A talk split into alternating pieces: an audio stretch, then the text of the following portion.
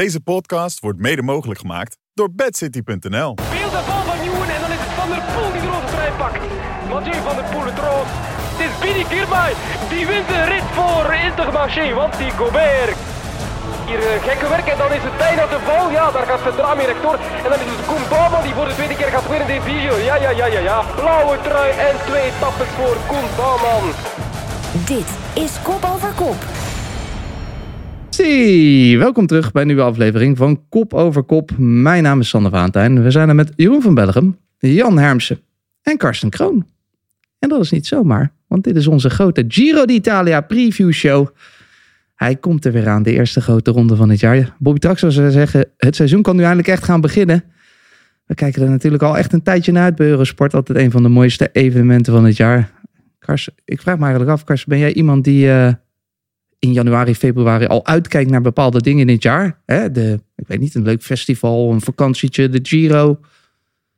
Nou, eerlijk gezegd leef ik echt heel erg overdreven in het moment. Ja, van dag tot dag, dat dacht ik ja, wel. Eigenlijk wel, ja. ja. ja. dat, is, ja dat is ook goed. Ik weet, Tot uh, afgrijzen van mijn omgeving, maar uh, ja. Hoezo? Omdat je... Ja, weet ik niet. Mensen vinden dat nogal lastig. Ook slecht met plannen en dat soort dingen. Enorm, ja. ik ben geen planner. Nee. maar, iemand die hier wel rijk als een uit heeft gekeken, dat kan niet anders. Jeroen, jouw Giro.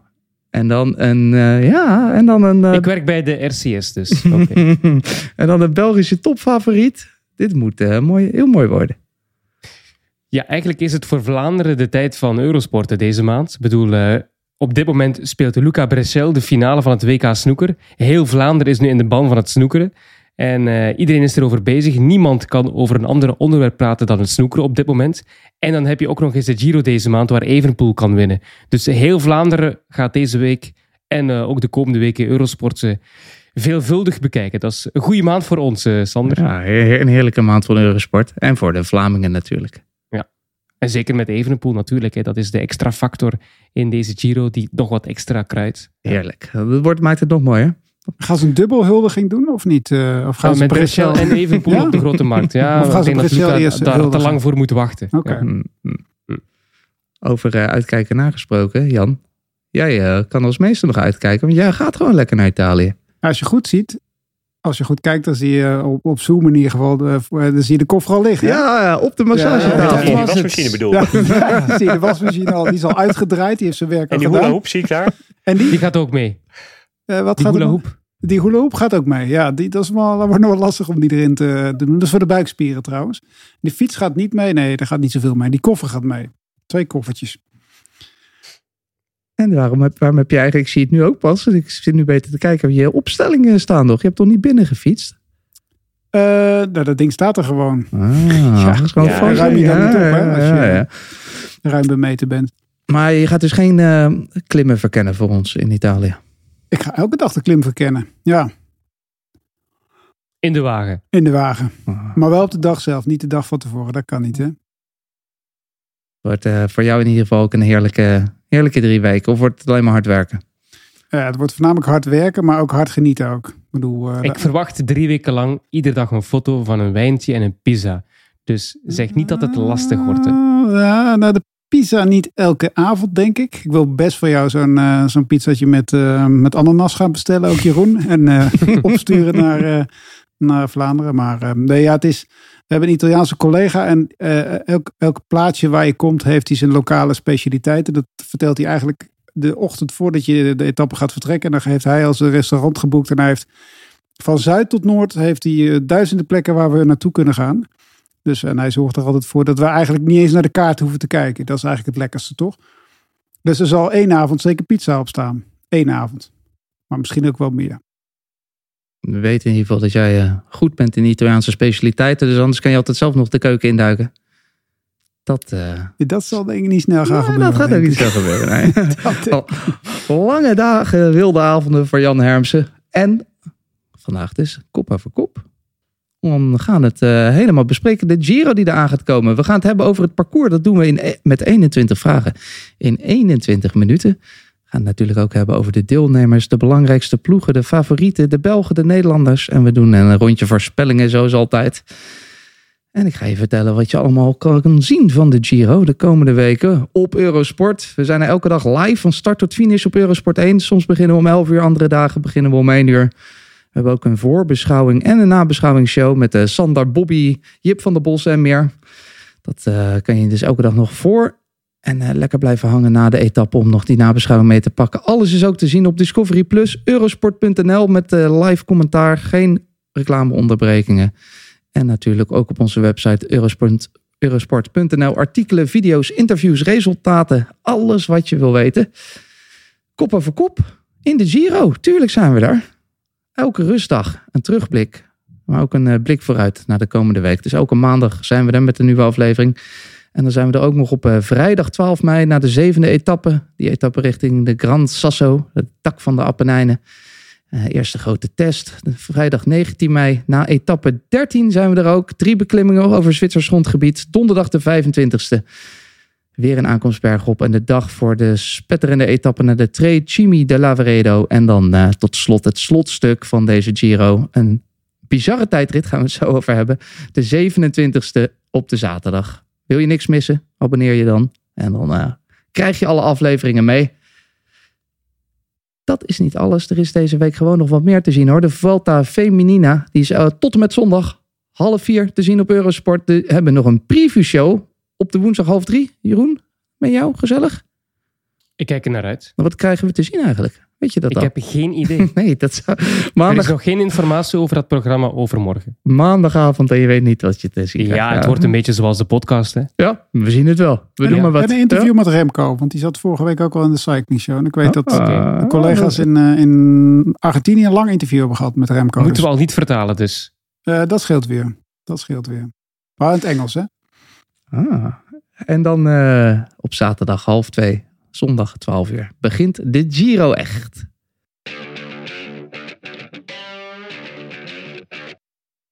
Wij gaan ook echt beginnen. En we beginnen met een uh, paar algemene vragen. Voordat we terug, uh, of vooruit gaan kijken, even terug naar vorig jaar. Karsten, is je, wat is je echt bijgebleven van die Giro van vorig jaar? Um, nou, de, de, de, winst van Van der Poel in de, in eerste rit. Een roze trui, die hij ook nog een paar dagen wist te behouden. Um, de twee ritoverwinningen van Koen Bouwman. Hè? En de, de, de bergtrui die, die, die hij uiteindelijk wist, uh, wist te veroveren. Het definitieve afscheid van, uh, van Tom Dumoulin. Dat uh, is me toch echt wel bijgebleven. En, en, en een hele spannende ontknoping, zoals we al heel vaak hebben gezien de afgelopen jaren. Uh, en Hindley die uiteindelijk de Giro won. Dat is het wel een beetje. Oh, dat is eigenlijk toch wel wat hoogtepunten. Misschien niet een hele beklijvende winnaar, Jeroen? Uh, nee. Nee, ja. Je kunt er vrij kort over zijn. Hè. Het is niet de meest populaire of uh, meest veelzeggende coureur. Jai Hindley koerst ook niet echt bijzonder offensief. En het was inderdaad een spannende Giro, maar toch heb ik het gevoel dat we niet echt een geweldige strijd hebben gezien voor die eindzege. Maar meer echt hele mooie etappes. Bijvoorbeeld die rit, als je het hebt over wat blijft jou nog bij, is toch wel die rit die Girmay won tegen Van der Poel in de sprint. Dat is toch een van de mooiste momenten, vond ik, in de Giro. Waar Girmay Van der Poel kon kloppen. En uh, dan met dat de Kurk-incident. Dus dat was toch wel een van de momenten die mij bijblijft. En het afscheid van Nibali. Ja. Oh. ja dat zou je bijna vergeten, ja. Ja, die werend in Sicilië zei, ik ga na dit jaar stoppen. Ja. ja. En jouw ode, dat was natuurlijk ook nog een ding vorig dat jaar. was een mini-ode. Een mini-ode. Dat... Nog steeds een ode. Ja, wel verdiend ook. Odetje. Karsten zei het net al, eh, veel Nederlanders in actie. Mathieu van der Poel in het roze, de blauwe trui voor Koen Bouwman. Maar dit, deze Giro, Jeroen, wordt er eentje voor de Belgen, toch? Met Evenepoel. Uh, dat is toch de verwachting. Maar goed, als Evenepoel wegvalt, wat altijd uh, spijtig genoeg kan gebeuren, kan het ook helemaal niets worden. Hè? Dus uh, dat is altijd gevaarlijk als je het hebt over dit wordt de Giro voor de Belg. Als er maar één Belg echt kan scoren, dan kan het ook plots helemaal tegenvallen. Dus probeer het niet te, te hoog van de, van nee. de toren te blazen dat we hoge verwachtingen hebben voor de Belg in de breedte. Maar, maar het kan zeker de moeite worden. Ja. Dat sowieso met Evenepoel. En het kan een hele mooie strijd gaan worden. We hebben sowieso een heerlijk voorjaar gehad natuurlijk tot nu toe op koersgebied. Misschien wel een van de mooiste van de afgelopen, nou in ieder geval tien jaar zo'n beetje. Jeroen, oh sorry Jan. Het was een heerlijk voorjaar. Maar uh, zijn er ook genoeg sterren en sterke ploegen om dat niveau een beetje door te trekken in deze Giro? Ja, dat denk ik zeker wel inderdaad. Want we focussen ons natuurlijk heel erg op die, op die grote twee, het duel. Ehm, maar kijk, Hindley was geen beklijvende winnaar. Maar wie de rit bijvoorbeeld naar Turijn nog een keer eh, helemaal terugkijkt, dan, dan kan je daar wel het prachtige uh, ploegenspel van Bora bijvoorbeeld zien. Wat toch wel echt, ja, ik, ik vond het ook wel, het was een saaie winnaar, maar het was wel een, hele goede ploeg die daar, die daar toen heeft gereden. Dus ja, daar, daar hoop ik eigenlijk een beetje op dat iedereen naar die twee favorieten kijkt. En dat we zeker in die rit naar Napels en die rit naar Bergamo bijvoorbeeld, waar we het straks nog later over zullen hebben, dat we daar echt wel een beetje het, het spektakel krijgen.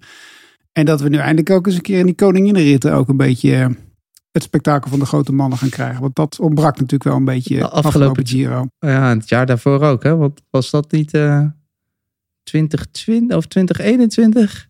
Ik kan me niet meer zo voor de geest halen. Was, welke was het? Dat, uh, geen, ja, 2021 waar we een uur lang hebben commentaar gegeven op een uh, ja, was wel een mooi, Dat was wel een mooie Giro was dat hè? Van Bernal. Ja, ja. met Bernal die kon breken nog. En, dat we alleen een vrouw met een paraplu zagen. Bij de, ja, prachtige beelden. Ja, die rit zat ook dit jaar weer op programma. Dus, uh. oh. oh. Het is natuurlijk ook weer voor jullie, Joon, Karsten, het zesde jaar alweer. Samen in de, in de commentaarcabine, om het zo maar te noemen. Heb je je, Karsten, al mentaal voorbereid op weer uh, lange dagen Giro samen met Jeroen? Ja, zeker. Alleen um, ik, ik ga lang niet alle ritten integraal doen. Dus um, met, um, ja. Dat is de beste ik, uh, voorbereiding eigenlijk. Ja, ja. Dus, dus, dat, dat, gaat, dat gaat, uh, gaat enorm schelen. Dus ik ben in ieder geval alle dagen er de, de laatste paar uur bij. En uh, de, in ieder geval het, af, het sluitingsweekend doe ik de ritten wel integraal. Maar um, ik heb het eigenlijk nooit lastig gevonden om urenlang met Jeroen uh, te, te praten. Dus dat zal nu ook al meevallen. Ja, dat is het probleem niet. De chemie is altijd goed. Maar het is misschien ook wel lekker Jeroen. Een beetje afwisseling. Af en toe even iemand anders een beetje rust. Ja, ja want ik heb uh, Luik Bastenaken Luik. Ik heb het al gezegd uh, toen mijn tussenkomst zo kort was in de vorige podcast. Mm. dat ik het eigenlijk wel eens prettig vond ook met Michael Bogert commentaar te geven tijdens Luik Bastenaken Luik. Ik was een beetje vergeten eigenlijk hoe goed hij eigenlijk is als analist ook.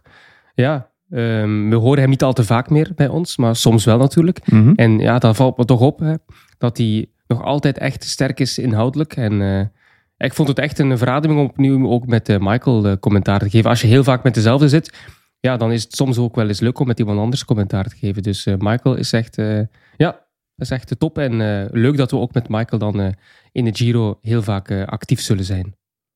En ik heb ook de afgelopen week bijvoorbeeld zo weinig mogelijk koers gezien, om toch mentaal ook helemaal fris te starten in de Giro. Ik heb bijvoorbeeld Romandie, ik ga dat eerlijk zeggen, 16 seconden gezien denk ik van de Ronde van Romandie. Gewoon echt beust hoor. Achteraf natuurlijk wel alle verslagen gelezen, wat er allemaal gebeurd is. Maar dat kun je heel snel doen. En ik heb heel weinig gezien, omdat ik weet dat die drie komende weken op die manier beter zullen verlopen. Als je wat, ja, hoe, hoe moet ik het zeggen, helemaal fris start, koersgewijs dan aan die Giro. Heerlijk. Een retraite met het gezin. Ja. 16 seconden. Dan ben ik wel benieuwd welke 16 seconden dat waren. Ja, die, toen ik, uh, ik, ik wou één etappe wel wat meer gaan bekijken. Maar ik kwam toen thuis van een uh, looptochtje. En ik zag net Yates finishen met een paar seconden voor Pino. Hmm. Dus waren ze ook sneller die dag gefinished? Want ik ja, er zat precies dat, 16 uh, seconden tussen de nummer 1 en 2. Dus dat klopt. Ja, ja. Voilà. ja dat waren die 16 seconden. Nou, heb je ook alles opgenoemd volgens mij van die week. Ja. Oh, dat was geen topic toch? Hè? Dat is gewoon die uh, eigenlijk vrij zelden. Hè? Dat is eigenlijk een wedstrijd die er een beetje tussenin valt. Dus. Mm -hmm. Maar er, er zaten wel een paar interessante dingen in. Zoals bijvoorbeeld, bijvoorbeeld iets wat echt nog wel tijdens de Giro gaat spelen, ook nog de komende weken. Het coronaspook. Want uh, het, is het, toch, het is het toch weer, hè? Ze gaan toch weer mannen uitvallen. We hebben natuurlijk één uitvaller al gehad. Maar uh, in uh, Romandie is het toch weer los. En er is toch wel weer paniek hè, in het peloton met de Giro die, aan, die aankomt. Weten we daar eigenlijk al iets meer van? Krijg je weer strenge controles, net als vroeger? Of is dat allemaal nee, losgelaten? Nee. nee Omdat de huidige corona-symptomen praktisch hetzelfde zijn die als een griep. Mm -hmm. Of koorts. Ja, dus, ja, maar Chicone ja, is als je koorts echt, hebt, ga je ook niet koersen. Chicone dus is echt ziek van corona is. Chicone is echt ziek geweest, echt serieus ziek. Maar je dus. kunt ook echt ziek zijn van een griep natuurlijk. Nee, tuurlijk. Maar bedoel, Ja. het is natuurlijk wel, bedoel, in het peloton, als er, als er weer iets rondwaart, dan, dan levert dat natuurlijk wel stress op. eh, Dat, eh, ik bedoel, eh, ja, ik denk niet dat als Evenepoel morgen positief test, dat hij dan denkt, ik ga toch de Giro rijden. Dat lijkt me zeer onverstandig. Dus er is echt wel stress, denk ik ook, de komende weken. Wassen geblazen dus. Ook voor jou, Jan Hermsen. We hebben jou ook drie weken nodig. Op Oh ja. televisie en in de podcast. Misschien kan je nog eh, een mondkapje in die koffer stoppen. Iets Ja, die, dat, die moet sowieso wel mee. Ja, hè. moet zijn. Nou, Jongens, we gaan het parcours bespreken. De Giro d'Italia 2023 van 6 tot 28 mei. Normaal eh, hebben we natuurlijk een soort vast format, maar we doen het heel anders deze keer.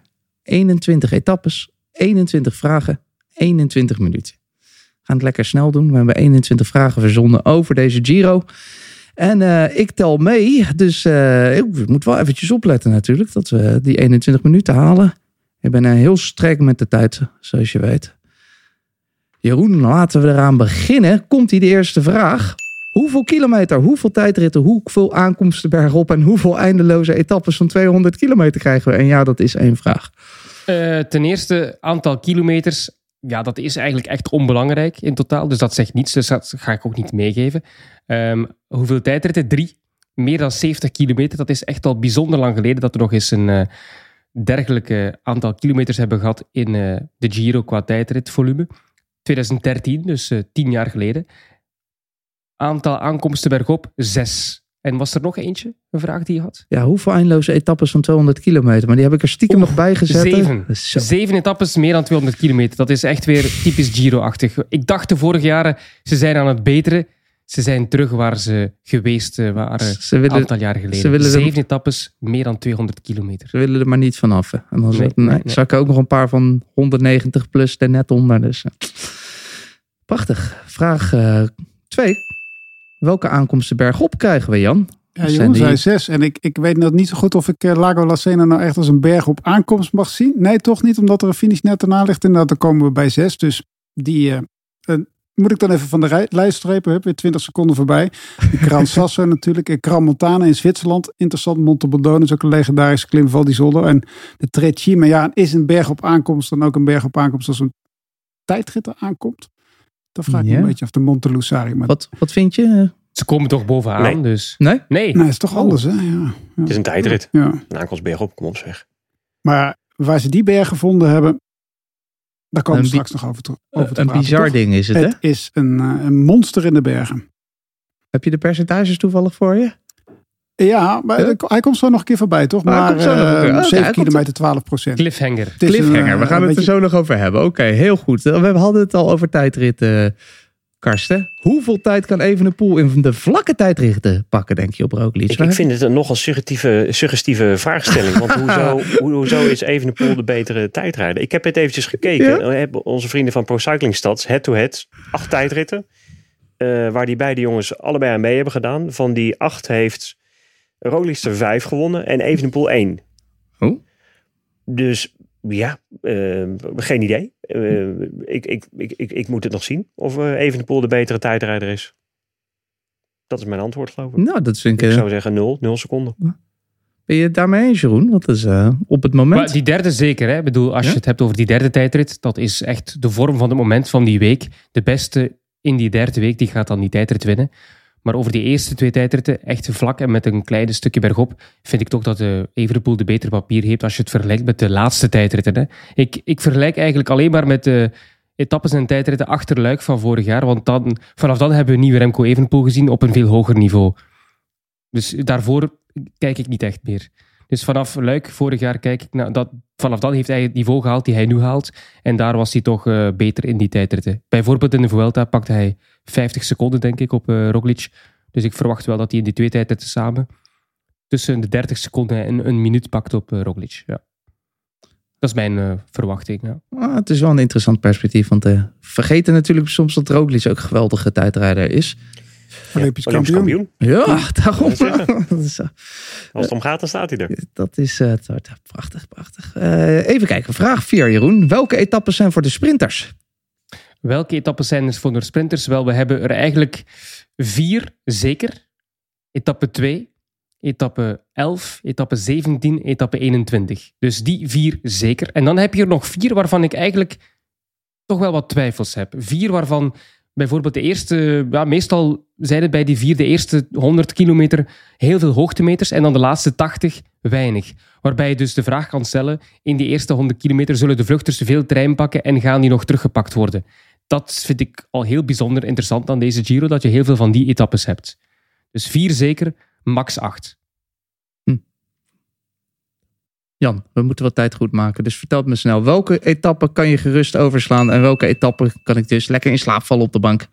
Eh, die etappe in dalende lijn over 200 kilometer. Ja, ik wist dat je die ging zeggen. Ja, toen ik hem zag is in de profieltjes. Die is toch wel, eh, dat is knikkenbollen van start tot finish. Ja, dat is heerlijk. Ja, het is ook wel diep in de Giro volgens mij. Dus dan kan je best eens lekker een eltje En eh, je weet dat er twee baisjes dan in de aanval gaan. En, een, en de goede man van Bardiani. En die zien we de hele dag. Zien we ze lekker. En dan val je af en toe in slaap. En dan word je weer wakker. En dan wint Pedersen. Uiteindelijk. Eh, Karsten, welke etappe is dan zo'n Giro-etappe waar je voor, van tevoren denkt... Nou, er gaat niet zoveel gebeuren, maar toch opeens kan het helemaal losgaan. Denk jij, hè? dan, dan zijn er dus onvoorziene omstandigheden. En die zijn dus onvoorzien, dus daar kan ik geen zinnig woord Ja, over zeggen. dat dus ik zou is- zeggen, eh, hou de weersvoorspelling in de gaten. Met windkracht 7 zet je televisie maar aan. Ja, Hè? dat is een goeie. We hebben een eh, weerman op locatie, Jan. Dus jij kan eh, ons elke dag Een wat doorspelen. Ja, jij bent Oh, toch oké, eigenlijk wel een oké, weerman. Nou, dan zou ik ook die rit waar ik in slaap val. ook wel een beetje aan willen kruisen. Want het is een best wel een vlakke rit. Door de Po-vlakte. Niet helemaal Po-vlakte, maar wel Daar vlak. kan het spoken, joh, de Daar kan het wel spoken, ja. Ja, dat, eh, to- toch een eh, één oogje open houden. Jeroen, even iets heel anders. In welke start- of finishplaats zou jij het liefste willen wonen? Ik zag dat je die vragen naar mij zou richten en ik dacht, dat is toch niet heel verstandig om dat aan mij te richten, want je Oh. weet het antwoord al. Ik heb er zes maanden gewoond, ik heb er mijn vrouw ten huwelijk gevraagd en ik ben verliefd op de stad. Dus ja, Rome vanzelfsprekend, Ah. waar ze ook aankomen. Maar Dus je- zou je daar ook echt willen wonen? Is dat niet te, te druk? ik heb daar zes maanden gewoond, ik vind het geweldig. Echt, Ja? echt superleuk. Hmm. Ja, natuurlijk niet, hè, want mijn familie woont in Va- Vlaanderen en België en ik ben te veel een familiemens om te verhuizen naar het buitenland. Maar als je zegt, je moet in Italië gaan wonen, dan heb ik geen twijfels over de plek. Ah, dan zou het echt eh, Rome worden. Ja.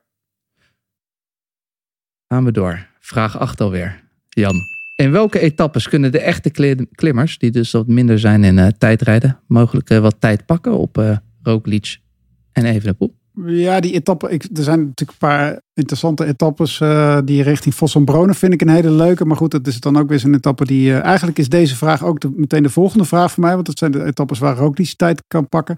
Maar ik vind die naar Bronen met dat klimmetje in de laatste kilometers... en die rit richting Bergamo vind ik echt wel een etappe... waarin eh, dat soort dingen kunnen gaan gebeuren... die er vorig jaar een beetje gebeurden. Maar ehm, ja, waar kunnen ze... Ik zou zeggen niet te vroeg in de Giro.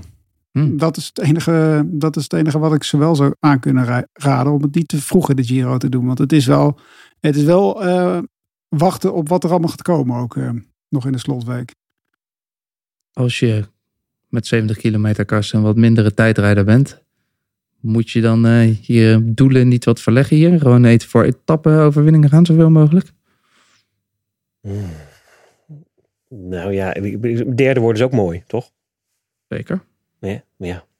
Maar het, het, het mogen wel duidelijk zijn dat eh, iedereen is het erover eens dat iedereen verwacht dat de duel hè, tussen, tussen die twee mannen, eh, Evenepoel en Roglic. Maar ehm, het is altijd nog wielrennen. En er kan ontzettend veel gebeuren in die drie weken tijd. Dus eh, voor hetzelfde geld wint er, wint er iemand anders. En, en, en alle, al- Ik zou het niet, niet van tevoren, eh, als, als ik, als ik Geraint Thomas was of Hindley of zo, dan zou ik niet van tevoren denken van nou, ik ga voor etappenwinst, want ik kan deze Giro toch niet winnen. En het zijn natuurlijk ook allemaal de andere schaduwfavorieten. zijn ook allemaal best wel goede tijdrijders natuurlijk. Hè? Vlaasov en eh, Almeida, Geraint Thomas, eh, Theo Gegenhardt. Ik bedoel, die jongens gaan wel tijd verliezen. Maar het zijn natuurlijk geen, het is, het zijn, er zijn geen types zoals Bardet en Godu of zo bijvoorbeeld. Mhm. Die echt eh, met minuten aan de eh, gaan verliezen. Het zijn redelijke tijdrijders. Ik bedoel, uh, Vlaasov kan ook gewoon winnen die laatste tijdrit. Kan. Ja, ja, Kan, kun je kan. over discussiëren, maar we Kan. hebben maar één minuut per vraag. Ja, ja. Dus, ja. We, hadden, we hebben gelukkig wat, eh, we hadden wat speling, dus eh, nou, we komen er wel uit.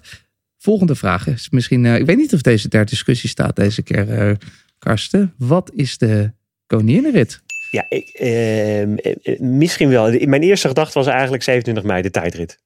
Ja. Eh, maar dat, ja, eh, het, Mag het dat? is denk ik gewoon iets, iets, iets, iets waanzinnigs. Waar, hebben, waar halen ze het vandaan? Waar halen ze die klim vandaan? En eh, het gaat, gaat misschien onbeslissend zijn in de Giro, maar het is wel zo dat eh, waarschijnlijk na, na 10 minuten klimmen weten we wel wat er gaat gebeuren.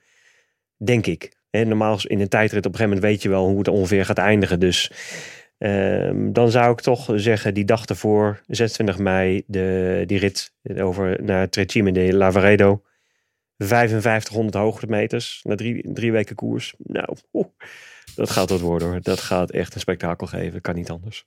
Hoe komt het toch, Jeroen, dat eh, Giro altijd op mijn verjaardag mijn ode brengt? Vorig jaar was het de Passo San Valentino, nu is het weer de koninginnenrit. Altijd op jouw verjaardag. Ja, Ja, ja, ja, ja. Ze eren hun helden. Ja, dat zal het zijn. Voor jou ook eh, dit duidelijk de koninginnenrit? Of is het er nog iets anders? eh? Eh, ja, maar we weten Giro, mei, sneeuw, hoogte. Dus Ja, ik wil nog een slag om de arm houden. Wie weet wordt die etappe helemaal geannuleerd of gereduceerd tot een kilometer of 50 of 60. Ik, ik hoop het niet, hè, maar je weet het niet. Hè. En weet je nog, vorig jaar de rit naar de Fedaya, daar zou het gaan gebeuren. En dat was het eigenlijk, ja, ik wil niet zeggen het was niet om aan te zien, maar het was eigenlijk hartstikke saai. En, en Kovi won die rit. Weet je wel, weet, weten we het nog? Kovi Ja. won de rit. En daarachter, oké, het klassement werd, werd wel beslist. Hindley die loste daar Carapaz. Maar het was toch ook, ja, een beetje net niet, hè? Ja. Bobby Traxel ligt er nog steeds van wakker dat Kovi daar die eh, etappe won. Hij nog steeds boos over worden. Eh, de mooiste beklimming, Jeroen, landschappelijk. Eh, wel, ik ben nog nooit in de Alpen of de Dolomieten geweest om te fietsen. Ik weet Oh. het, het is een schande, maar ik heb dat nog nooit gedaan. Ik ga het ooit wel eens doen. Eh, alleen om te skiën. Dus het is moeilijk om daar iets eh, concreet over te vertellen. Maar de beelden van Nibali in 2013 in de sneeuw op de Trecime de Lavaredo, die doen me wel terug wegdromen. Dus ik, ik ga voor de aankomst van de koninginrit.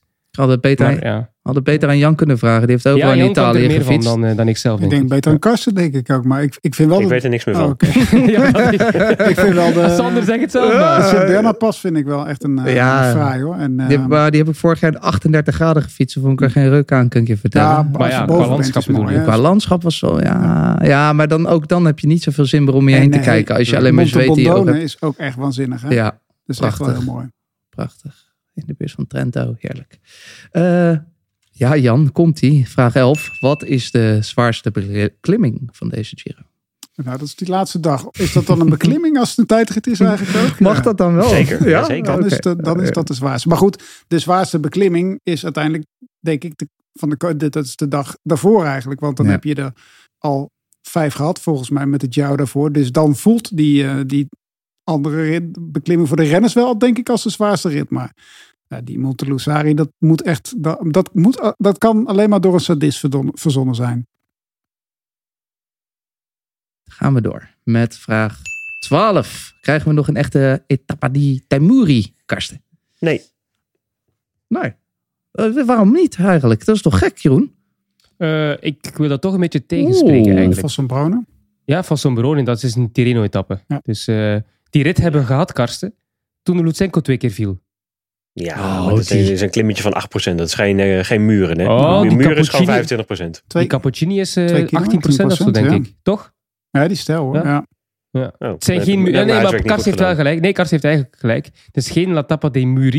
Het is Muro. Het is maar eentje. Daarom. Ja, maar gaat, ze gaan er twee keer over, hè? Over die Ja, ze gaan er twee keer over. Maar Ja, het is één muur, hè. Het is één het muur. is één en muren. twee keer.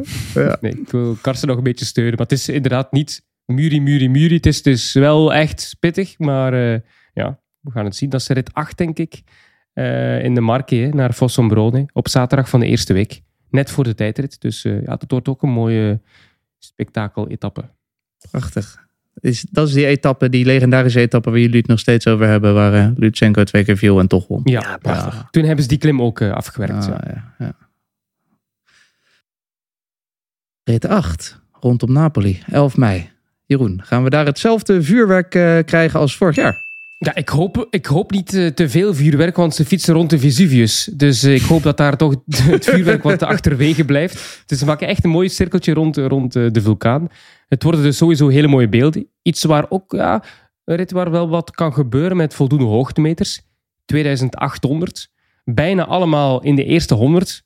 Eh, wat dus bijzonder veel is. En de laatste 40 het zijn vlak. Ik, ik zie dan ook weer bij voor- voorbeschouwingen, want ik lees er natuurlijk verschillende kansen voor de sprinters. Maar dan denk ik, ja, 2800 hoogtemeters. Oeh. Ik verwacht hier toch vluchters aan het feest eigenlijk in Napoli, zoals vorig jaar. Ja. Ja. En waar ik nou heel erg benieuwd naar ben. eh, het is dit weekend niet gelukt, maar volgend weekend lukt het wel. Eh, een paar dagen daarna is de start in Napoli. Het kampioenschap van Napels. Hè? Ik bedoel, de vorige keer dat Napoli kampioen werd, is die, eh, lag die stad echt een hele week eh, in een alcoholcoma ongeveer. 1990. Dus ja, ik weet niet hoe dit gaat los. En wat we ook wel interessant, dat ik denk niet dat ze het gaan doen. Hè, maar als je de, de oude route naar Pompeii rijdt, over de keien zeg maar. Dat was mij nog wel aantrekkelijk geleken ook. Over die grote Romeinse weg die daar ligt. Maar dat doen ze niet, neem ik aan, toch Joen? Nee, ik denk het niet. Ze passeren wel Pompeii, maar op de gewone weg. Maar zijn benieuwd of er veel politie beschikbaar is op die, op die dag. na het kampioenschap van Napels. En in welke staat ze zijn. Eh, je beantwoordt wel een beetje de volgende vraag, eh, Jan. Naar welke etappe kan jij de bloemetjes buiten zetten tijdens een wilde Nou nacht in ook- Italië? Dat, dat kan toch alleen maar in Napoli zijn, toch? Of niet? Ja. Ja, ik, kijk, ja, ik heb echt bewust gisteren dacht ik van, ja, het klinkt een beetje gek, maar eh, er zijn natuurlijk twee eh, sportmomenten in Italië die ook nog in, in de Giro-tijd plaats kunnen vinden. Het, het kampioenschap van Napels. Eh, dat is natuurlijk eh, voor Zuid-Italië natuurlijk heel belangrijk. En volgens mij kan AC en Inter Milan kunnen ook nog de, de Champions League finale halen. Dus als dat allemaal gaat samenkomen ergens in de Giro, dan, Heb jij een hele wilde avond? Dat, dat, kan niet kan, anders. dan, dan, eh, dat, dat moet fantastisch zijn. Maar ik kijk voornamelijk uit naar Napels. Ik vind Napels, Jeroen zou graag in Rome willen wonen. Ik zou nooit in, in Napels willen wonen, maar ik zou er wel eh, een tijdje willen zijn. Jullie zijn. Ja. Eerst, na, eerst Napels zien. Ja. Eh, we gaan door met de volgende vraag. Een serieuze weer. In welke etappe gaan Bardiani, Bardiani, Eolo, dat soort ploegen niet in de aanval, Karsten? Ja, in de, in de tijdritten, hè? En eh, alle, alle andere ritten, eh, kilometer nul, of echt 10, 10 meter voor kilometer nul, dan, dan beginnen ze te sprinten. Koninginrit ook, denk je? Ook. Alle ritten. Oké, nou, eh, dat is ook een goeie. Jeroen, welke etappe is Evenepoel op het lijf geschreven? Eh, rit 9. De tweede zondag vlak voor de eerste bergetappe. Die, eh, of voor de eerste rustdag moet ik zeggen. Die van 35 kilometer naar Cesena. Individuele tijdrit. eh, Vlak in het begin en dan bochtig. En eh, nadien eh, heel wat rechtdoor. Dus ja, dat is echt zijn ding. Die tijdrit, daar gaat hij uithalen, denk ik. Dus die tweede van 35 heeft hem ook verkend. Dus dat komt helemaal goed. Ja, Ik durf nu al helemaal niet meer te vragen hoeveel seconden iemand daar zou kunnen pakken. Want dat, Dat is moeilijk, Het is moeilijk, is moeilijk te zeggen. Een andere vraag dan. eh, andersom, eh, Jan. Eh, welke etappe is Roglic dan weer op het lijf geschreven? Ja, de dag ervoor. Oh, Vind ik wel een lekker ritje voor Roglic en, eigenlijk. ook. welke, en waarom? En wat voor een etappe is dat? Nou, dit is die etappe waar we het net over hadden. Die Mhm. etappe die Moeri, die dan geen etappe die Moeri is volgens mij. Maar de, de, De die rit richting Vossenbronen. Ja. Ik bedoel, eh, het is te hopen. Het zou mooi zijn eh, als er nog een beetje regen bij, de, bij komt die dag. Voor de beelden, voor het spektakel. Voor maar, jou? ehm, ja, nou, voor mij niet speciaal. Maar eh, ik denk dat, dat, dat het dat wel leuk maakt eigenlijk ook. Het is wel zo'n dag... als we dan toch sadistisch bezig zijn, dat een buitje regen de, de, de, de Giro nog ook wel heel spectaculair zou kunnen maken daar. Mm. Maar goed, het is nog wel heel vroeg hè. Het is wel de achtste rit. Ik bedoel, ik weet niet of Roglic daar al wil gaan, maar ik zou het daar wel aandurven. Gaan we door. Vraag 18. In welke etappe is de grootste kans op een Nederlandse ritzege, Karsten? Ja, wat een onmogelijke vraag. Ja, we geven jou graag de moeilijke als Nou, gast. Oké, er- er- er zijn gewoon wel wat, wat eh, hele goede Nederlandse wielrenners die, eh, die daar als, als knecht naartoe gaan, naar, eh, naar de Giro. Hebben bijvoorbeeld een Tijmen Arendsman, Mhm. Koen Bouwman. Mocht er iets gebeuren met de kopman en mochten ze een, een vrije rol krijgen, dan kan er van alles gebeuren. En anders zou ik zeggen, ehm, rit 15, de rit naar Bergamo, Mollema. Ja. Die is dat, op, die is dat opgeschreven. Jeroen, hier kunnen we even wat iets meer tijd voor nemen. Want we hebben zelfs wat over. Dit gebeurt bijna nooit. Vraag 19. Is dit de zwaarste slotweek denkbaar, zo'n beetje? Ik ga op eh, de manier waarop Karsten altijd reageert, proberen te reageren. Nee, want er zit een vlakke eh, etappe in naar Rome. En er zit ook nog een eh, vlakke etappe in midden in de week. Dus het kan niet de zwaarst denkbare zijn. Mm. En nog een rustdag. Ja, op maandag. Dus het, het is onmogelijk de zwaarst denkbare week. Dan moet je eigenlijk iedere dag een eh koninginrit hebben van 5500 Ja, hoogtemeters. dat zou maar onmenselijk ik, ik, zijn. ik snap wat je, wat, je, wat je wil zeggen. Het is echt buitengewoon lastig. Ik vind het ook te lastig, naar mijn mening. Hm. Het is echt, ja... Ik vind het iets te, iets te zwaar. Maar dat, dat zeggen we elk jaar, toch? Ja, Dat de ik laatste- vond vorig jaar... Ja, dat de laatste week heel heftig is. Ja, dat is waar. Karsten, vier bergritten in vijf dagen. Is dat eigenlijk onmenselijk voor eh, die renners? Nou, nee hoor. Hm. Dat, dat, is over, dat wil ik niet zeggen. Het is, het is gewoon super zwaar en niet per se een recept eh, voor een, voor een hele spectaculaire, spannende koers. Hè, dat, dat weten we inmiddels ook wel. Dat, ehm, dat hè, de, eh, wat ze in de Tour wel eens hebben gedaan. hè, Zo'n bergrit van, eh, van 100 kilometer. Dat waren fantastische ritten. Ik bedoel, ja. Dus ja, wat mij betreft had het ook niet gehoeven. En ook misschien... het, het, spe- het spreekt tot de verbeelding. En dan hangt het ook al als een zwaard van Damocles boven de renners? Dat ze hun kruid droog proberen te houden tot die laatste... Ja, je hoort het nu toch al. Ja? Thomas die zegt, ja, ik ben nog niet top, want die derde week. eh, men praat ook over Evenepoel van, hm, dat gaat hij niet aankunnen. Dat vormpeil behouden, wat hij nu had in Luik, tot de laatste week. Want ja, die laatste week is bijzonder zwaar. Dus het gaat toch vooral over die laatste week in de Giro. En dat heb je eigenlijk niet in de Tour bijvoorbeeld. Hè. Daar heb je ook eh, venijnige etappes in de eerste week, in de tweede week. Maar in de Giro gaat het eigenlijk alleen maar om die derde week. Voor de Giro start. Dus dat vind ik toch wel heel opmerkelijk. Bij heel wat toppers. Hè. Ja. Dus dat, dat is op zich jammer, want we hebben in de eerste twee weken ook nog hele mooie etappes. Tot slot sluiten we af in Rome. Woonplaats van, eh, van Belgium als je met pensioen is. Is dat nog een beetje... Wat vind jij ervan? Zo'n laatste ceremonieel rondje door eh, Rome, Karsten? Ja, ik vind het altijd wel een beetje een anticlimax, eerlijk gezegd. Mhm. Dus eh, Het is ook eigenlijk jammer, toch? Normaal doen ze altijd die tijdrit lekker op de laatste dag. Gaat Ja. het nog ergens over? inderdaad, er gaat er nog ergens over. En is het spannend. En nu, je bedoel, de laatste paar kilometer is natuurlijk nog steeds spannend. Het gaat natuurlijk ergens, wel ergens om. Je hebt een mooie massasprint. Maar ja, we hebben drie weken een mooie koers gezien. En eigenlijk is alles al gebeurd. En dan, oké, dan wordt er ook gezegd, hè, voor de commentatoren is het mooi omdat ze dan nog eh, de, de, de, de ronde een beetje kunnen samenvatten. Maar goed, dan ben je met, eh, met een uur, twee uur ben je, ben je ook al uitgepraat. Ehm, dus ehm, ja, wat, wat mij, maar dit, dit, dit is zoals het is in het wielrennen. Eh, wat mij betreft mag het wel veranderen. Perfect. Precies 21 minuten, daar is hij.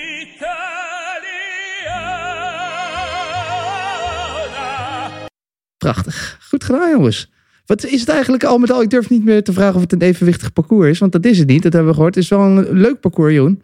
Als je zo Ja, naar kijkt. Dus ja, ja. ik vind de eerste twee weken echt bijzonder aantrekkelijk. Ik moet eerlijk zijn, ze hebben hele mooie samenstellingen gebracht van etappes met nooit twee of drie sprinters-etappes na elkaar. Dus je hebt afwisseling.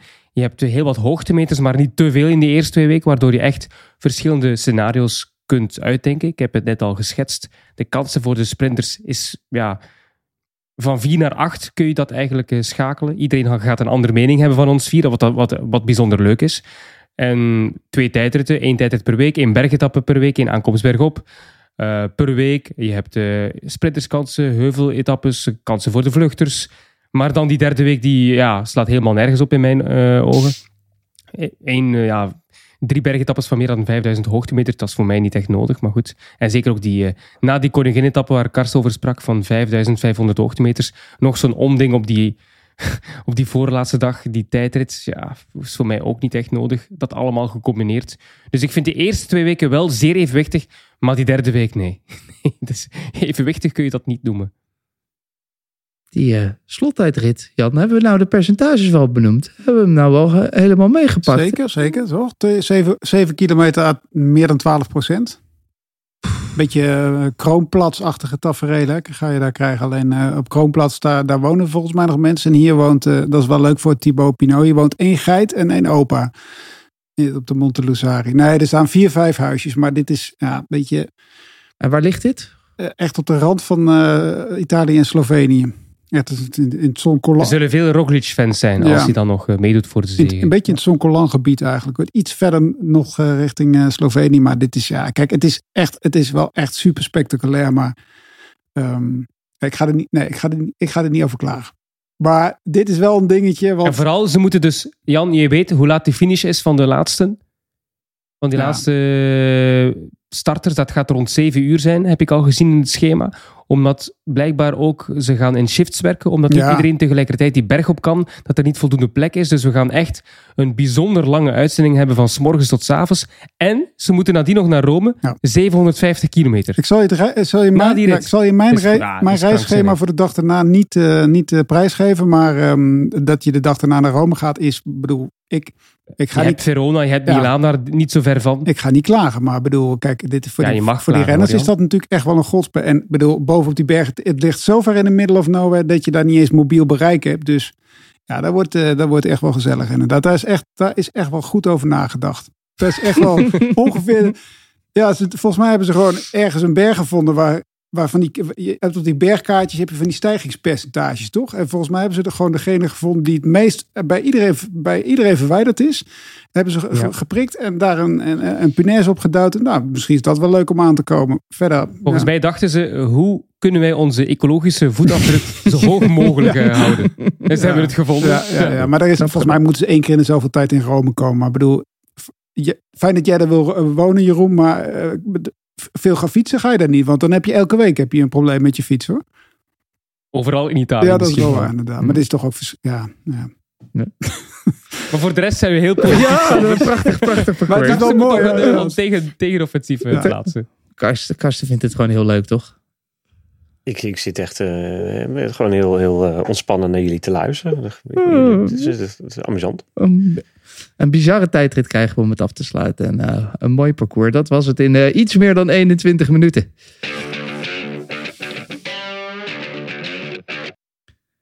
Dan gaan we het hebben over de deelnemers. Als wij dit opnemen op maandagavond is natuurlijk nog niet alles officieel bekend. Dus we kunnen het eh, een beetje hebben over de favorieten, over de blokken, over de teams. We nemen ze door. Sterke blokken, laten we daar maar mee beginnen. Het eerste in het oog springend, laten we het daarover hebben. Jumbo-Visma. Natuurlijk het team van Roglic. Hij heeft drie keer de Vuelta gewonnen. De Tour, dat lukt nog net niet. De Giro, wel een paar keer geprobeerd. Past het een beetje bij hem? Goh, ik, ehm, ik, ik, ik denk het wel. Ehm, ja, hij heeft, me, hij heeft me ontzettend verrast in de, in de Tirreno. Ik denk iedereen. Ik wist gewoon niet, ja, ik wist, wist gewoon niet wat, wat ik zag. Ik dacht, Mhm. nou, die gaat er wel een keer door eh, zakken, maar het leek wel of het iedere dag, iedere dag beter werd. Dus ehm, ja, ik, ik denk dat hij, eh, dat hij op een hele an- ontspannen manier naar die Giro gaat. En ik verwacht dat we, dat we echt eh, de beste Roglic gaan zien. Zo komt hij ook over, hè, vind ik het hele jaar. Heel relaxed. Ook, met die bizarre ceremonie waarin hij in binnen in een hokje stond. Bleek hij opeens een hele blije, uitgesproken man. Nou, dat, dat hoor ik ook eh, van, van, zijn, van zijn ploegmaten. Dat het gewoon een super relaxed, eh, grappige kerel is. En ehm, ja, de interviews, dan denk je vaak van... Jeetje, wat een, wat een hork. Ehm, dat, ja, dat, dat is blijkbaar hoe die... eh, daar, daar kiest hij voor om zo over te komen. Hè, dat niet, zeker niet ver van het achterste van zijn tong laat zien. Ja, maar dat schijnt echt gewoon een hele, een hele aardige kerel te zijn, ja. Ja, ik las ook eh, een column van Robert Geesink. Het ging daarin over de Tirreno. Waarin natuurlijk ook duidelijk werd dat hij een paar dagen met eh, ongeschoren benen rondreed. Ja, ja. En Geesink die zei, ik weet niet precies waarom, maar ik denk niet dat dat zomaar is. Eh Roglic is een slimme kerel en die heeft daar echt wel bewust voor gekozen om dat te doen. Om de aandacht af te leiden of ik weet niet wat. Maar dat is niet zomaar gedaan. Nee, nee, nee. Dus eh, ja. Een slimme renner bij een sterk team. Zagen natuurlijk Jan dit voorjaar echt eh, fantastisch. Kelderman helaas niet bij. Koes gaat hem assisteren. Wat vind je eigenlijk eh, van de ploeg van Team Jumbo-Visma? Nou, dat is een... eh, Ik bedoel, de, de. Giro-ploeg. Ja, Giro. ja, Wat vind je is- van de die is Giro-ploeg? wel Laten goed, we niet er... Ik bedoel, eh, als Ja. een, een smaakmaker voor vorig jaar als Gijs Leemreizen, als daar al geen plek voor is. ehm, ja, dat is natuurlijk gewoon, ik bedoel, de, alle ballen op Roglic. Dat is, en daar, daar, eh, daar, daar wordt in geïnvesteerd. Dat, daar staat echt een hele sterke ploeg hoor. Ik bedoel, eh, je moet sowieso echt heel goed zijn om in een ronde ploeg te komen van Jumbo-Visma. En in deze, en in die tourploeg, dat zijn, wel, eh, dat zijn wel de hoogtepunten van het jaar. Met het voorjaar erbij natuurlijk. Maar hier eh, staat echt wel een hele sterke ploeg. Ik vond Ik Vos, denk dat ze over de breedte gewoon ook echt heel sterk. Nou. Zou dan eigenlijk denken dat Tratnik misschien de minste is. Maar kijk, we hebben gezien hoe die in, hoe die in Luik reed. Ja, nee. Ja. Dus eh, het is echt een serieuze ploeg. hoor. En, en is ook nog een beetje een, een, een, een homie van hem, hè? eh Tratnik ook. Dat is echt een goede vriend van hem. Dus ook echt een vertrouwenspersoon. Wat hij natuurlijk in de afgelopen jaren ook echt wel een beetje miste. Ook een, een klankbord. Iemand die misschien Ik, ik heb laatst al met, de met de vrouw van Jan Tratnik eh, geluncht. Oké. Dat is een grap. Zomaar. Zomaar. Ja, nou, nee, nee, eh, ik, eh, ik ging lunchen bij, eh, na de start van uh, Luik Snaken Luik met Manuel Quinziato. En, eh, en samen met, ik ben de naam even vergeten, maar de manager van, eh van Galli. Roglic. Oh ja, heet die Galli? Gali, ja. En die is ook een manager van eh Tratnik.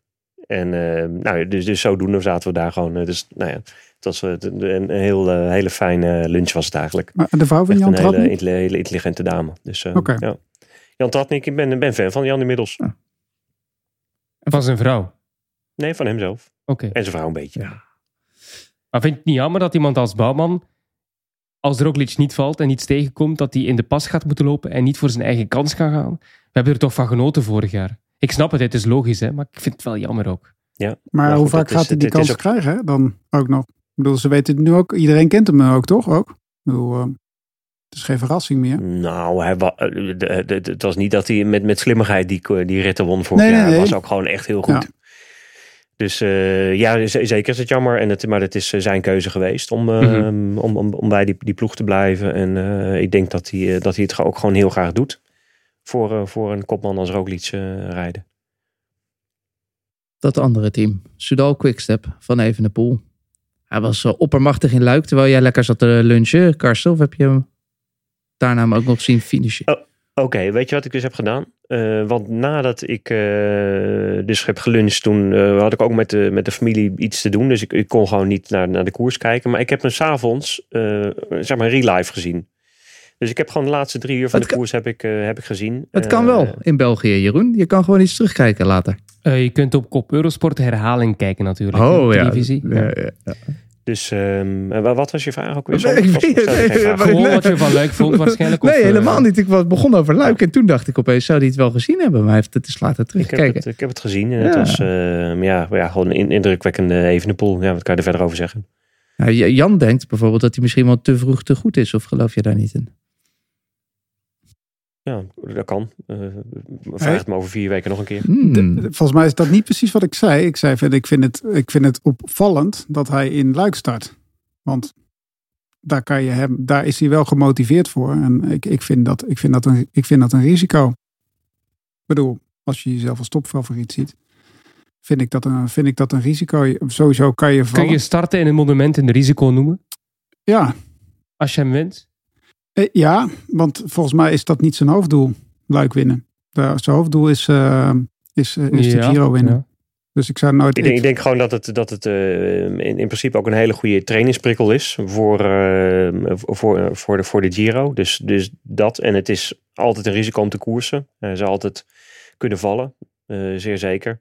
Maar of je door Luik te rijden eh, uitgeput gaat zijn in de laatste Nee, week van de. Giro, dat lijkt me echt dat lijkt me onzin. Nee, maar je moet wel goed zijn daar. Dus hij, ik bedoel, ik had daar, ik zei volgens mij eerder van, ik heb liever dat uh, Evenepoel 35ste wordt in Luik dan dat hij hem met een groot verschil wint. Want dan, dat betekent dat hij op dat moment, ja, of de rest van het peloton zijn koekenbakkers, maar dat lijkt me niet. Maar ik bedoel, Maar die toppers die winnen, die gaan toch nooit 35ste worden, waar ook. Pogacar, Nou ja. Roglic, die zijn altijd, altijd heel Ja, goed. Jay- altijd winnen. Jay in iedere Hindley- koers van het jaar. Jai Hindley stapte vorig jaar af in, uh, in Luik Bastenaken. Luik was gewoon nog niet goed genoeg. Wint wel de maar Giro. Jai is niet een van die grote zes, hè? Nou ja, hij heeft toch een grote ronde gewonnen, de Giro. Ja, maar goed. We En, hebben het eh, over die jongens die altijd goed zijn overal waar ze starten. ja. Ja. Ja. Daar is even de poel er wel eentje van. Zeker weten. En zijn ploeg, Jeroen, die was ook heel goed in Luik. Ook heel goed eh, als je zo naar kijkt voor deze Giro. Eh, ja, ja, absoluut. Het is bijna dezelfde ploeg als in Luik. En eh, Patrick Lefevre die zegt altijd: L'équipe est à l'auteur du leader. Dus eh, de ploeg trekt zich op aan de leider. Als de leider heel goed is, dan gaat die ploeg ook meer renderen. En ik denk dat ik het Terpsa heb horen zeggen, en hij heeft eigenlijk wel gelijk volgens mij. Als je in die Vlaamse ploeg ook een Evenepoel-achtig coureurs gaat plaatsen, dan gaan die andere jongens ook plots veel beter presteren. Als Lampaard op kop moet eh, rijden voor een Evenepoel in Vlaanderen, gaat hij ook plots veel beter presteren. En dat gaat ook voor Asgreen. Dus ik denk dat je dat vooral naar de leider toe moet bekijken. Maar ze hebben het eh, in de breedte heel goed gedaan. Dat gaat in de Giro ook zo zijn, denk ik. Ja. Is het een eh, goede ploeg, eh, Karsten, ook om eh, de Giro mee te controleren? En zit er misschien een risico in als je dat roze heel snel pakt, dat je dat te veel moet doen? Ehm, Oké, dat vind ik eigenlijk onzin. Want je kan die trui altijd weggeven. Dat is echt dat is het allermakkelijkste. dus ik zou zeggen, als je die, die trui kan pakken, is het altijd prima. En eh, dat- is zo ontzettend makkelijk om die trui kwijt te raken. Dus eh, ik, ik geloof ook niet dat Evenepoel zich bijvoorbeeld in de, in, de, in de eerste twee tijdritten in gaat houden. Omdat hij bang is om het roze te pakken. Dat is natuurlijk onzin. Dus, eh, en ik denk dat ze een, een, over de breedte ook gewoon een hele, hele sterke, sterke ploeg hebben. En wat ik, wat ik wel bijzonder vond, ehm, was in, in, in Luik dat, dat zeg maar de, die drie Belgen, Evenepoel, Van Wilder, Vervaken, dat je die zeg maar als, als laatste nog eh, daar zag, zag, zag, zag in, in Luik voor een Belgische ploeg. als je kijkt waar het Belgische wielrennen vandaan komt. Ik bedoel, tien jaar terug, eh, ja oké, eh, klassiekers zeker. Maar de grote rondes, ja, dat, dat was, gewoon, was gewoon treurig. En als je het nu ziet dat, dat die drie jongens eigenlijk de ruggengraat vormen van, van die hele ploeg. Dan is dat fantastisch denk ik voor, eh, voor, voor België. Ja. Zo. En dan hebben we nog Serie hè, erbij als eh, vierde Belg. Er zijn nog een paar eh, andere grote ploegen die we even snel doornemen. Ineos natuurlijk, Jan. In 2020 eh, was eh Gegenhard nog de winnaar. Nu hebben ze ook nog eens eh eh, Geraint Thomas natuurlijk. Ook een goede ploeg, denk ik, voor deze Giro. Heel eh, veel diepte, laat ik het zo zeggen. Ja, ja, heel veel diepte. Niet direct een, eh, een kandidaat winnaar eigenlijk ook. Eh, wel een man die eh, best of the rest kan worden. En wie van de twee Britten dat gaat worden, dat vraag ik me een beetje af. Het is ook voor, voor Thomas wel een beetje te hopen dat hij lang op zijn fiets blijft zitten. Want wat dat betreft heeft hij niet al, al te beste ervaringen met de Giro. Maar ik ben voornamelijk heel erg blij dat uh, Kekenhard weer helemaal of de oude is. Maar in ieder geval wat tekenen toont van dat hij de oude is. En eh Karst, ik ga het iets anders stellen. Maar voor Arendsman ook een belangrijke grote ronde, denk ik. Hè? Ja, joh. Ehm, nou ja, we hebben er denk ik met meer dan, meer dan gewone belangstelling naar zitten kijken. Hè, de, de overstap van, van Arendsman naar, naar die ploeg. Ehm, ik heb ook meteen gezegd, het is fantastisch, maar het is, het is wel echt een risico wat, wat hij neemt. Want stel dat het wat minder gaat, ja, dan, dan, eh, dan kan je op kop rijden. En dat hebben we ook zien gebeuren. Hè. In de Tour of the Alps ook, waar die ehm, ja, toch echt tegenviel. Ehm, en dat mag ik zeggen omdat hij het zelf ook zei. Eh, ehm, ja, en, en, en nu gaat hij gewoon naar de, naar de Giro als, als, als knecht. Hè? Maar, maar ehm, ik verwacht wel dat hij veel beter gaat zijn dan in Tour of the Alps. Ik denk dat hij eigenlijk dat hij een hele goede Giro gaat rijden. Dus ehm, het kan altijd nog. Het kan altijd nog dat hij, ehm, ja, dat hij misschien wel de beste is van, eh, van die ploeg. En dat hij, ehm, dat hij misschien wel op het podium eindigt. Ja. Ik, zie- ik zie het wel gebeuren. Ja hoor. Of zoals eh, Jan zegt, als er iemand valt en eh, je weet nooit wat er gaat gebeuren. Goeie om achter de hand te houden. Jeroen, we gaan snel door met UAE. Almeida en Vine daar. Toch nog even die ploeg erbij gezet. Jij hebt ook altijd wel wat vraagtekens bij Jay Vine. Lang niet gekocht. Altijd. We hebben Nou. één keer een discussie gehad over J. Vine, maar ik, ik snap wat je bedoelt. Ja, Ja, ja. Wat denk je? Hij zegt, eh, nou, ik wil wel voor een klassement proberen te gaan. Is dat iets? Ja, zit? hij, heeft eigenlijk bijna niet gekoerst. Hè? Ik weet niet hoeveel koersdagen hij heeft eh, gehad sinds de Two Down Under. Zullen er niet al te veel zijn. Ik weet het niet zo van buiten nu. Maar eh, ja, ik, hij heeft het ook nog niet echt gedaan, als, of nog nooit gedaan als klassementzender in een grote ronde. Dus hij moet het nog bewijzen voor mij. Mhm.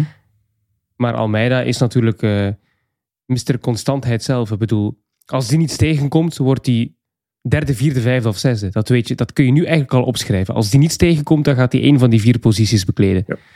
Of eh, met een gelukje komt hij op plek 2 terecht. Maar, Vorig eh, jaar hadden we hem toch eh, wel ook veel als mogelijke eindwinnaar.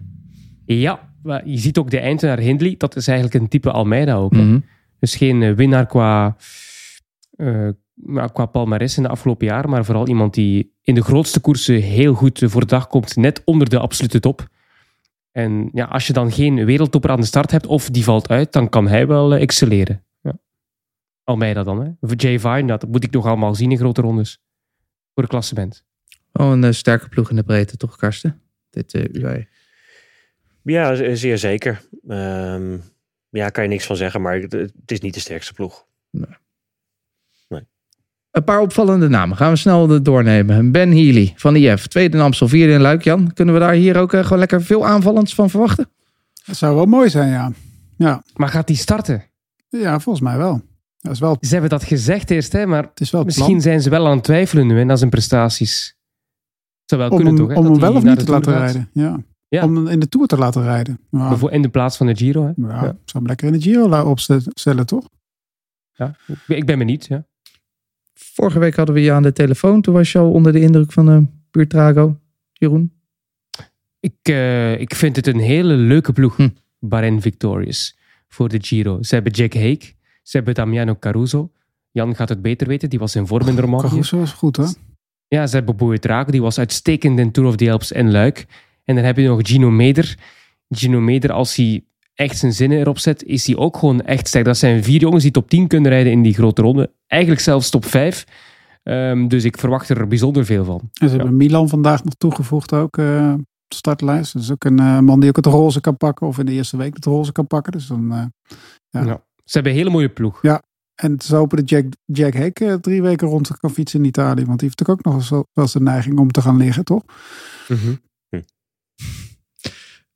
Thibaut Pinot, zijn laatste Giro. Denk je, het zou mooi zijn toch, Karsten, als hij nog één keer zo'n prachtige etappe kan uithalen. Ja, eigenlijk wel. En ehm, ik vind dat hij dit jaar eigenlijk hartstikke goed doet. Ehm, nee, je ziet wel als jongens die eh, bezig zijn met hun laatste jaar of laatste jaren dat het, eh, dat het een heel stuk minder is. Dat je denkt van ja, waarom koersen ze nog? Ja, dat lijkt wel alsof het alleen maar is om, eh, nou, om nog, wat, eh, nog wat geld te verdienen. Maar bij Pinot, ehm, ja, ik, ik vind dat hij, het, eh, dat het hartstikke goed doet. En ik verwacht niet dat hij, eh, dat hij eh, per se een klassement gaat rijden. Dat is volgens mij ook niet zijn ambitie. Maar dat hij, eh, ja, ik, ik zie hem wel een rit winnen. Zeer, zeer, zeer zeker. Ik hoop het ook. Ik vind het een mooie renner. Prachtig. En houdt van ezeltjes.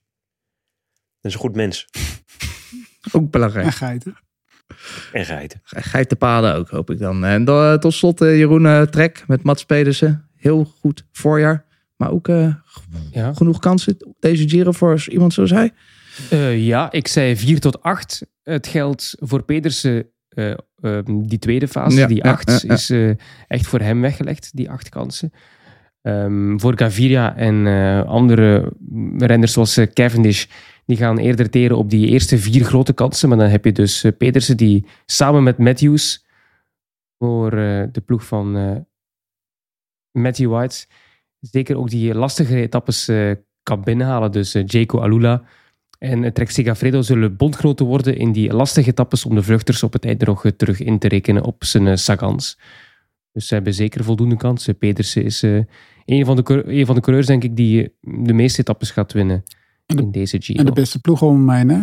Straks voor die etappes ook. Ik bedoel, alles, Ja. omdat Chicone er niet bij is, gaat, draait alles om Pedersen nu eigenlijk ook. En Mollema natuurlijk Spijtig, hè? in Bergamo. Je moet Ja. je eens voorstellen, je bent een Italiaan, je bent zot van de je koers, komt uit je Abruzzo. bent de coureur. Eh, de Abruzze 22 jaar niet meer een start georganiseerd in de Giro. Je komt uit Abruzze en een week voordien corona. Nou, Ja. Cataldo ook, hè? Verschrikkelijk. Twee Abruzzenaren. Verschrikkelijk. En hij was al eens, ook in het coronajaar ook al eens een keer hard geraakt, toch? Door corona. Ja, ja, hij heeft al een paar keer ja. pech gehad met de Giro. Ja, Ah, Echt jammer voor die Ja. kerel. ai, ai, ai. We gaan het nog even over de Nederlanders en Belgen hebben die we nog niet echt besproken hebben. Dus we pikken er nog een paar uit. Uh, Riesenbeek en Sinkeldam voor Alpecin, die komen vooral de sprints aantrekken, denk ik, voor Groves, eh, Karsten. Ja, zeer zeker. En ik verwacht eigenlijk heel veel van, eh, van Groves. Het is ehm, ja, een sprinter, maar toch ook eh, wel een serieuze eh, motor die erin ligt hoor. Die kan wel wat meer. En, en Riesebeek, ehm, laten we niet vergeten. In 2021 won hij bijna een rit? Weet je het nog? Eh, met Kampenaerts. Rit 15. Nou, Gorizia. Mhm. Dus eh, ik, ik denk dat hij ook gerust van een keer eh, zijn eigen kans eh, mag gaan. Maar in principe gaan ze daar naartoe om, eh, om te werken voor Groves. Ja. Lars van den Berg. Jan, wat is zijn rol daar? Ja, dat is, wel, dat is wel interessant eigenlijk ook. Misschien in de overgangsetappen kijken of er wat te halen is. Ehm, ja. Hij heeft bij onze collega's een interview gegeven bij eh, Wielerflits, Lars van den Berg. En eh, daarin vertelde hij dat zijn opdracht in de eerste plaats Pinot, Pinot, bijstaan is. ja. Dat hij Pinot onderweg moet begeleiden. En dat hij, zoals eh, Jan zegt, in de overgangsetappes zelfs een kans mag gaan. het, is wel, het is ook wel een interessante ploeg waar die in zit. Hè, met eh, behoorlijk wat vrijbuiters ook. ehm, Stefan Kung ook, ja, voor die eerste dag. Stefan Kung inderdaad. Ja, als die geen, geen bib- bibberitis krijgt. Molaar vind ik ook wel altijd. Die is ook goed in vorm ook. Ja, het is, dit is niet een ploeg waar je meteen eh, eh, heel erg warm van wordt. Maar het is wel een leuk. Er zitten wel, er zitten wel een paar verrassingen in in deze ploeg. We hebben het al over Bouwman gehad. Geesink natuurlijk ook alles voor Roglic. Dus Jeroen, ik spaas deze even door naar jou. David Dekker van Arkea. Denk je dat hij daar in een van die vier tot acht iets kan doen? Wel, het goede is bij jullie in Nederland, ook eh, in Vlaanderen, maar ook in Nederland, heb je echt heel veel eh, ja, wielermagazines of eh, preview-magazines over de Giro. Ook online heb je heel veel artikels met alle Nederlanders die de Giro betwisten. Dus er was ook eentje met eh, David Dekker, de hoofdrol. En die vertelde dat hij ja, heel blij gaat zijn als hij top 10 haalt in sprints. Ja. Dus het is een opstapje naar hopelijk eh, in de toekomst dan meedoen voor de overwinningen. Maar dus hij gaat echt voor die sprints vol voor eerplaatsen. Overwinning natuurlijk, dat is het hoge doel.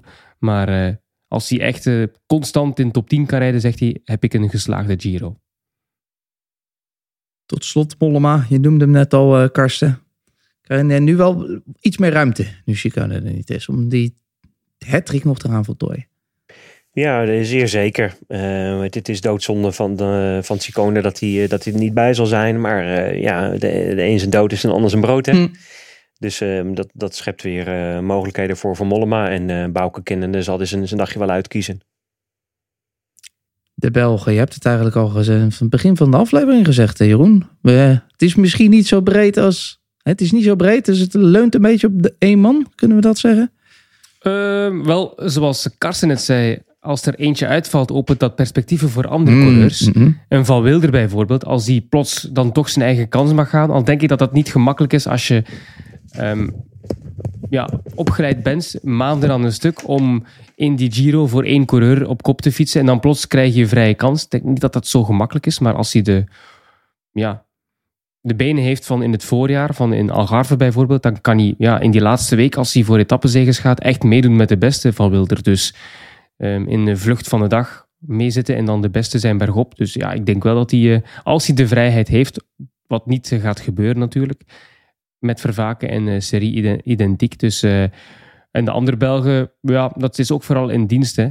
Dus ja, we hebben, we hebben er wel een paar die ook mee kunnen doen voor etappenzegers als je het hebt over, eh, over vluchtpogingen, maar het zijn er niet echt heel veel.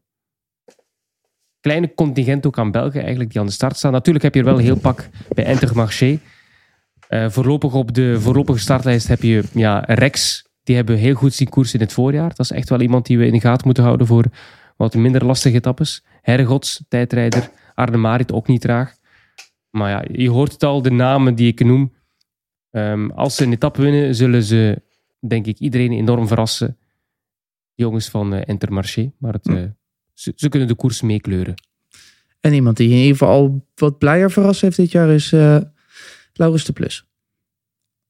Ja, ja, ik heb eh, vorige week nog eh, gestuurd met eh Laurens de Plus. En ja, toen wist hij al dat hij die selectie wel binnen had. En ja, dat was oorspronkelijk niet voorzien. Hè? Ja, als je zo... Jan luistert ook soms naar die podcast van Thomas en Rowe.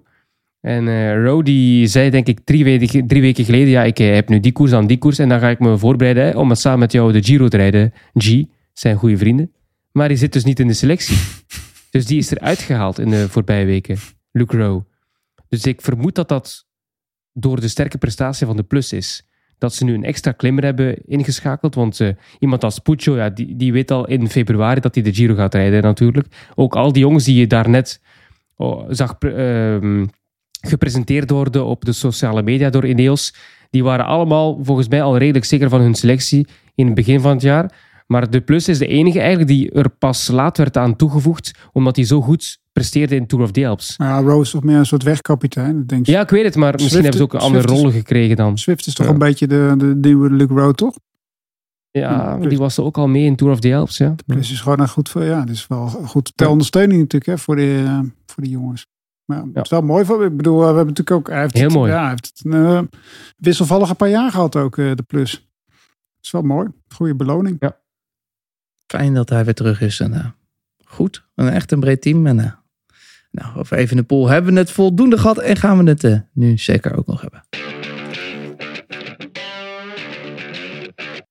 Tot slot, het favoriete onderdeel van Karsten Kroon. Voorspellingen. Hier ben je altijd de heer, de heer Blink. Predictor Karsten. Eh, predictor Karsten. Eh, eh, krijgen we die eigenlijk ook? Gewoon weer? Ja, Zo, we zo? krijgen zelfs onze eigen Nederlandse predictor. predictor. Sander. Waar? Ja, ja, ja, Oh, ja. ja. dat had ik nog niet Dat is meegekregen. een scoop. Oh, dus, eh, en, eh, dus ook van jou elke dag.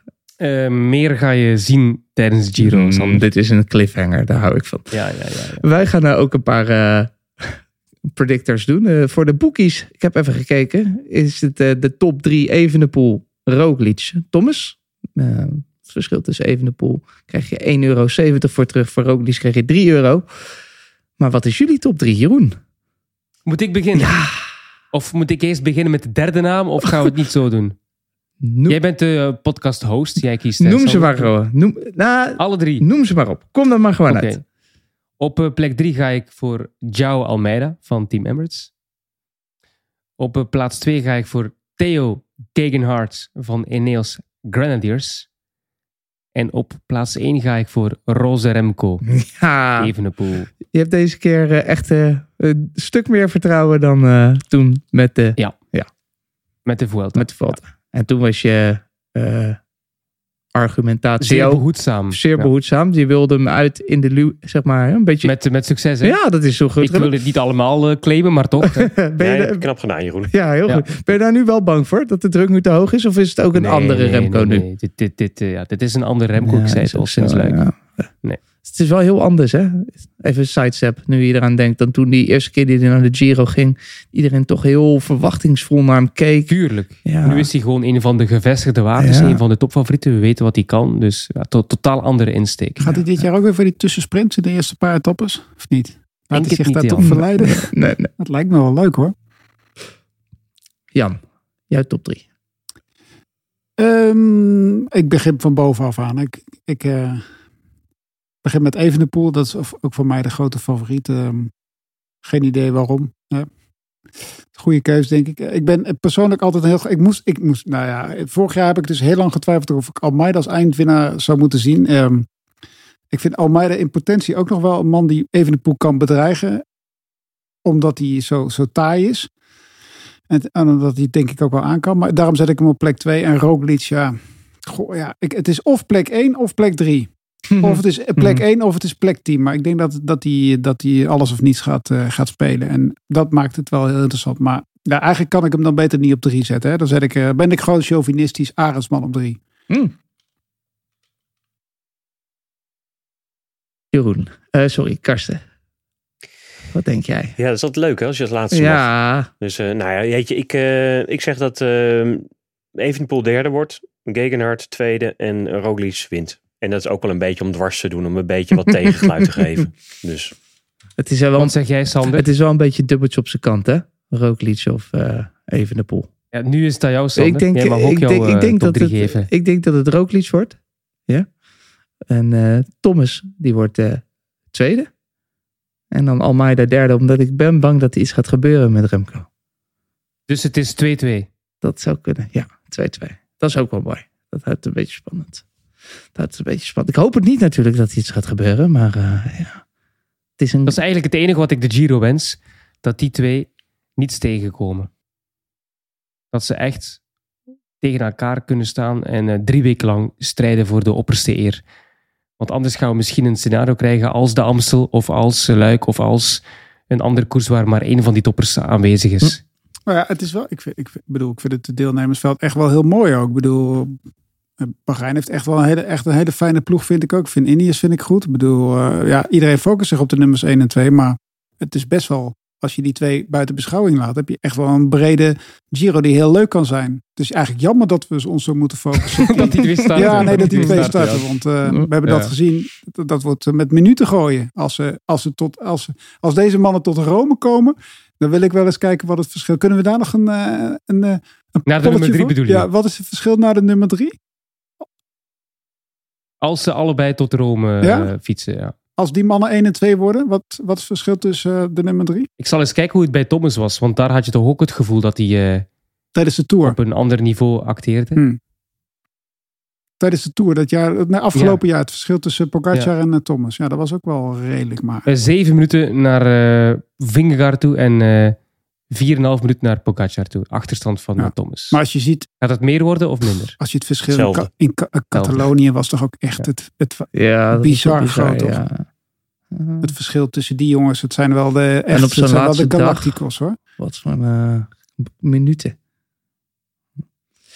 We hebben ook nog de paarse trui. Misschien wel de mooiste trui om te zien dan in het wielrennen. Een van de mooiste. Karsten, zijn er mensen waarvan jij denkt, nou die willen hem wel uh, terugbrengen?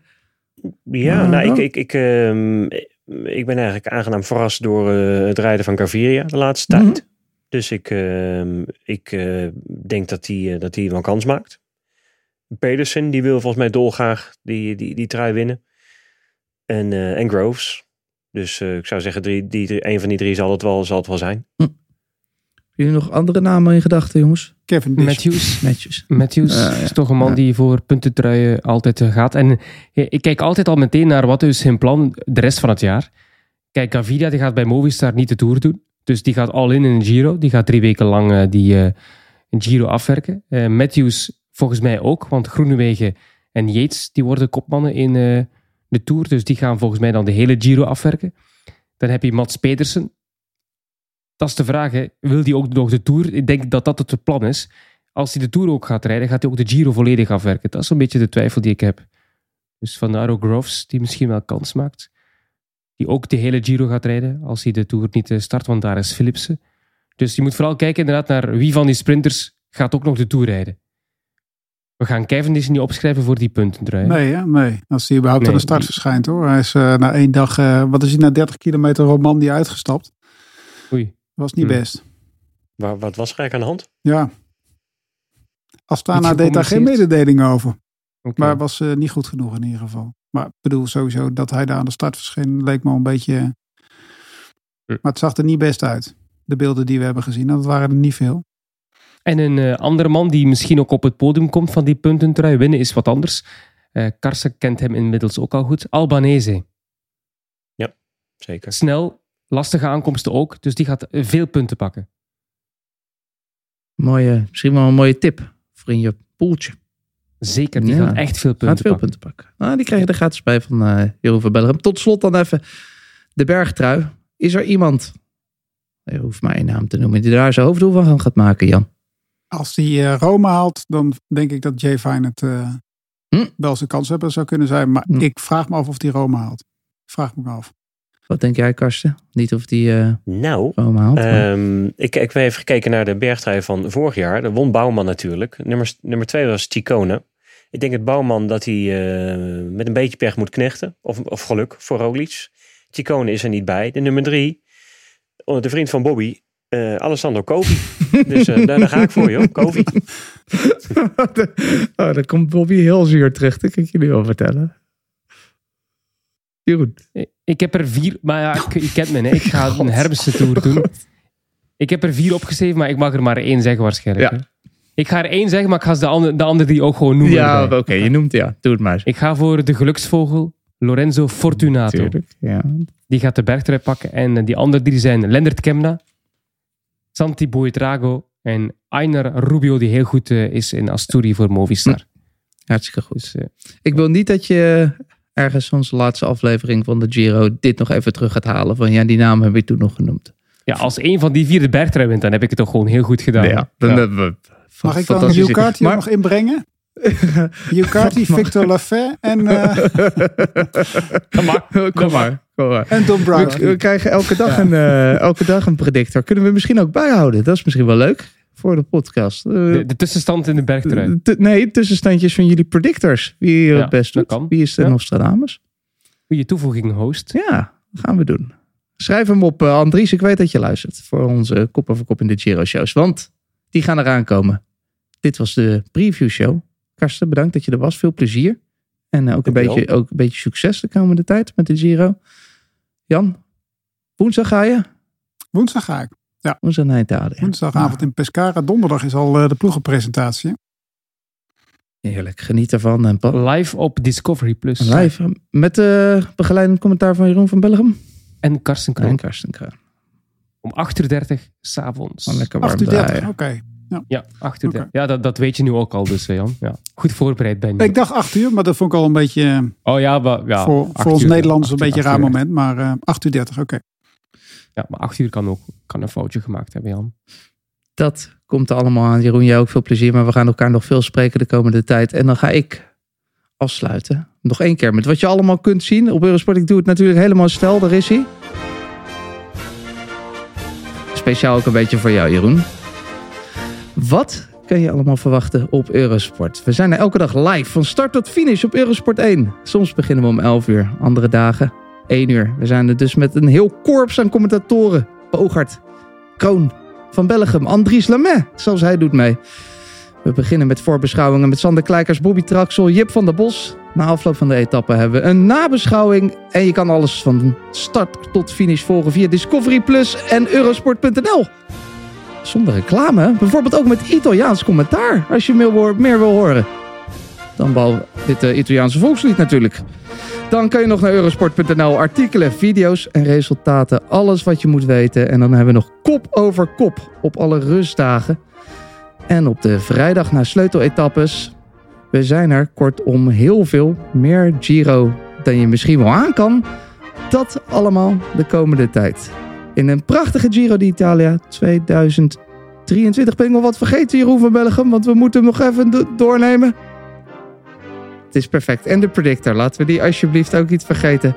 De Giro 2023 gaat beginnen. Veel plezier en tot snel.